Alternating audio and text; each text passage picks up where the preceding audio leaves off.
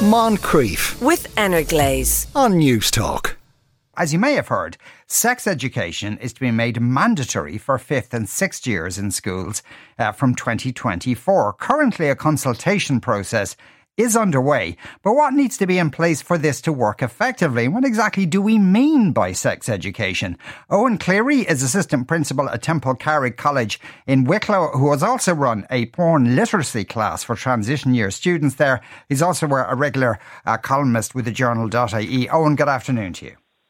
Hi, Sean. How's it going? Now, now, like, is there from your experience and from your point of view, Eoghan, is there an age at which sex education sh- uh, could start? Because it seems like a lot of what we have now is almost predicated on the idea that they've already seen porn, so they know the basics.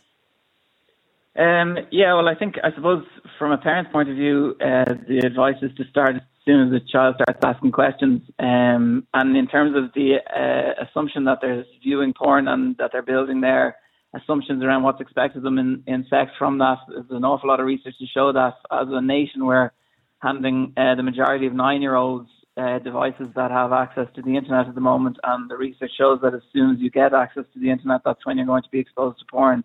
So we need to be teaching young people uh, about how to be critical of what they're consuming online, but also about what constitutes a healthy relationship and what healthy uh, relationship and sexuality looks like. Uh, I suppose from as young as as we need to. Yeah. So because in, in a way, yes, because that sounds like that that that it's a rear guard action then by the time it gets into a formal classroom setting because a, a lot of um, unrealistic and unhealthy ideas may have already taken root. Absolutely, but I suppose the, the junior cycle curriculum is just changing to start addressing aspects of that as early as we can in an age appropriate way because even though the internet isn't age appropriate, teachers still have to be. Um, and but for the young people who are now going into fifth and sixth year who've never had that experience uh, of the new junior cycle, it's great that there's a, a mandatory program now that's going to address those gaps in their education as well. Mm. How much uh, training do you think teachers will need? Uh, that's a really good question. I, I'm a, I was a youth worker before I was a teacher, so I've been running the programs. I just had a, a chance to look at the um, draft spec there before I came on to talk to you and I think it's brilliant. It's exactly what the students have been calling for for ages, and it's what we've been teaching in, in Templecarrig for the last six years. Um, but I suppose if you aren't used to having those those conversations with students in the classroom, you absolutely need training as a teacher to be able to facilitate conversations that you mightn't have been used to holding before, and and I suppose to support students in in those discussions in a way that's informed and that you're confident about uh, what you're talking about as well. Mm. And currently, there has been no training for teachers either for the new junior cycle or for the proposed senior cycle coming in uh, the following year. So there's no training available? Well, we've been promised to have two days. Uh, that teachers will get two days for uh, training if they're teaching SPHE. There is training available. Uh, there's a postgraduate course that is uh, booked out every year. There was 30 places on it this year and 60 places on it uh, will be on it next year. But just to put that in context, I have 25 teachers in my SPHE department uh, teaching this every day. So we need it rolled out much faster on a on a much wide, wider um, in a much wider way. Yeah, because is is two days enough even uh, training? Because it's it's you know, but in in in I mean, there's I suppose the uh, the core things around sexuality, but th- there's a whole lot of other issues, LGBTQ uh, um, uh, plus issues all around that. Uh, the the, uh, the correct language to use, like it's enormously complicated. Yeah, absolutely. I mean, there are three strands to the current program uh, that's being proposed for a senior cycle. There's the health and well-being section, there's relationships and sexuality section, and there's preparing for adulthood section. And in relationships and uh, sexuality. We'll be looking at the influence that porn has on their assumptions. Uh, we'll be looking at how to avoid things like gender-based violence or ending up in an abusive um, or violent relationship. And uh, also, then in the preparing for adulthood section, there's a whole uh, range around. Uh, there's a whole topic on the law and how to uh, know what's what your rights and responsibilities are in the law, particularly around consent. And yeah, you do need to be expert in those things because the students need to be expert in them, and they'll certainly have, from my experience, they'll have uh, as many questions as you have answers. So mm. I, I, personally, I don't know if two days will be um, enough I know the two days is what's been proposed for the to train up junior cycle teachers. Um, I don't know what's been proposed to, or if anything has been proposed yet to train uh, the teachers of senior cycle well-being. Yeah, I, I, and also as well, I would imagine some teachers might feel uncomfortable dealing with the, the, these subjects, and so perhaps need a bit of practice at it.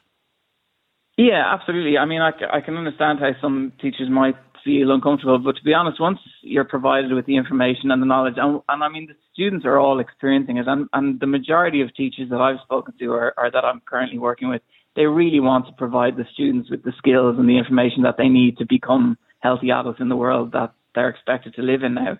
And that requires talking about these things and teaching them so that we're the ones that are informing them, like people who care about them are the ones that are informing them as opposed to social media or the porn industry. Mm.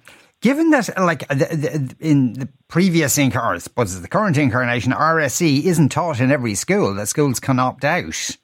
Um, is that a worry then when, when schools are, are, are being mandated uh, to teach this that they mightn't do it with their requisite amount of enthusiasm, let's say? Well, I suppose that's down to down to every school. Uh, certainly, every school I've worked uh, in or with, uh, I've been working with a couple of schools in preparation for the new junior cycle, and they're all ready to go and raring to go, and they're delighted to have been given, you know, the, the framework and and the resources to provide the students with uh, the education that they need. Um, that's going to come down to the Department of Education making sure that the teachers feel confident and the schools feel enthused and, and have a buy-in as much as the students will. The students are crying out for it. And mm-hmm. um, certainly a lot of teachers I know are crying out for it, but it, you, you have to make sure that your teachers feel supported and confident in the delivery of any kind of new program that you're going to deliver. Yeah, generally speaking, in your experience as well, are, are, are parents crying out for it? Uh, absolutely, 100%. I think uh, like uh, parents will have conversations as much as they can with their students, uh, but there is a huge expectation now on schools to take up this space. Uh, I, don't know if that's positive or negative, but certainly there are some parents who are great at having these conversations with their own uh, children, but there's a lot of parents who look to the education system to do it for them.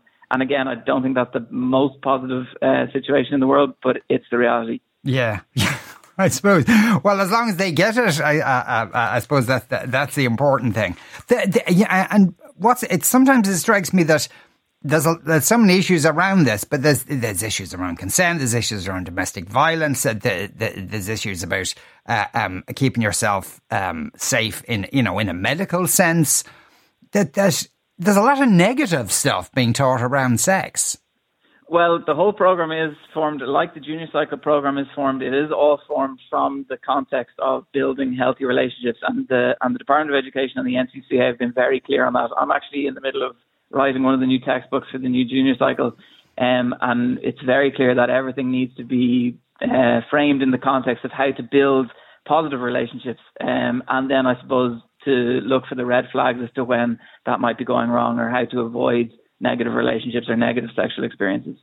Eoghan, thanks a million for uh, speaking with us today. That was uh, Eoghan Cleary there, assistant principal at T- Templecarrig College, uh, also the SPHE coordinator there. Uh, one texter says, I know most people think teachers should be teaching, excuse me, all manner of life skills to kids, but can we really expect that every school will have the right type of teacher capable of doing these classes without embarrassment or awkwardness? Imagine the questions kids might want to ask. From what my kids tell me about school, the teachers just wouldn't be able for this. I suppose, as Eoghan said, that probably varies from, uh, from school to school. At the moment, it's not clear what kind of uh training they're going to get. But certainly they'll need training uh, because, as you say, uh, many teachers might be very awkward about this, and hopefully there is a method of training teachers that they that they don't transmit that awkwardness. Because if you did, that kind of in a way uh, defeats the purpose of it.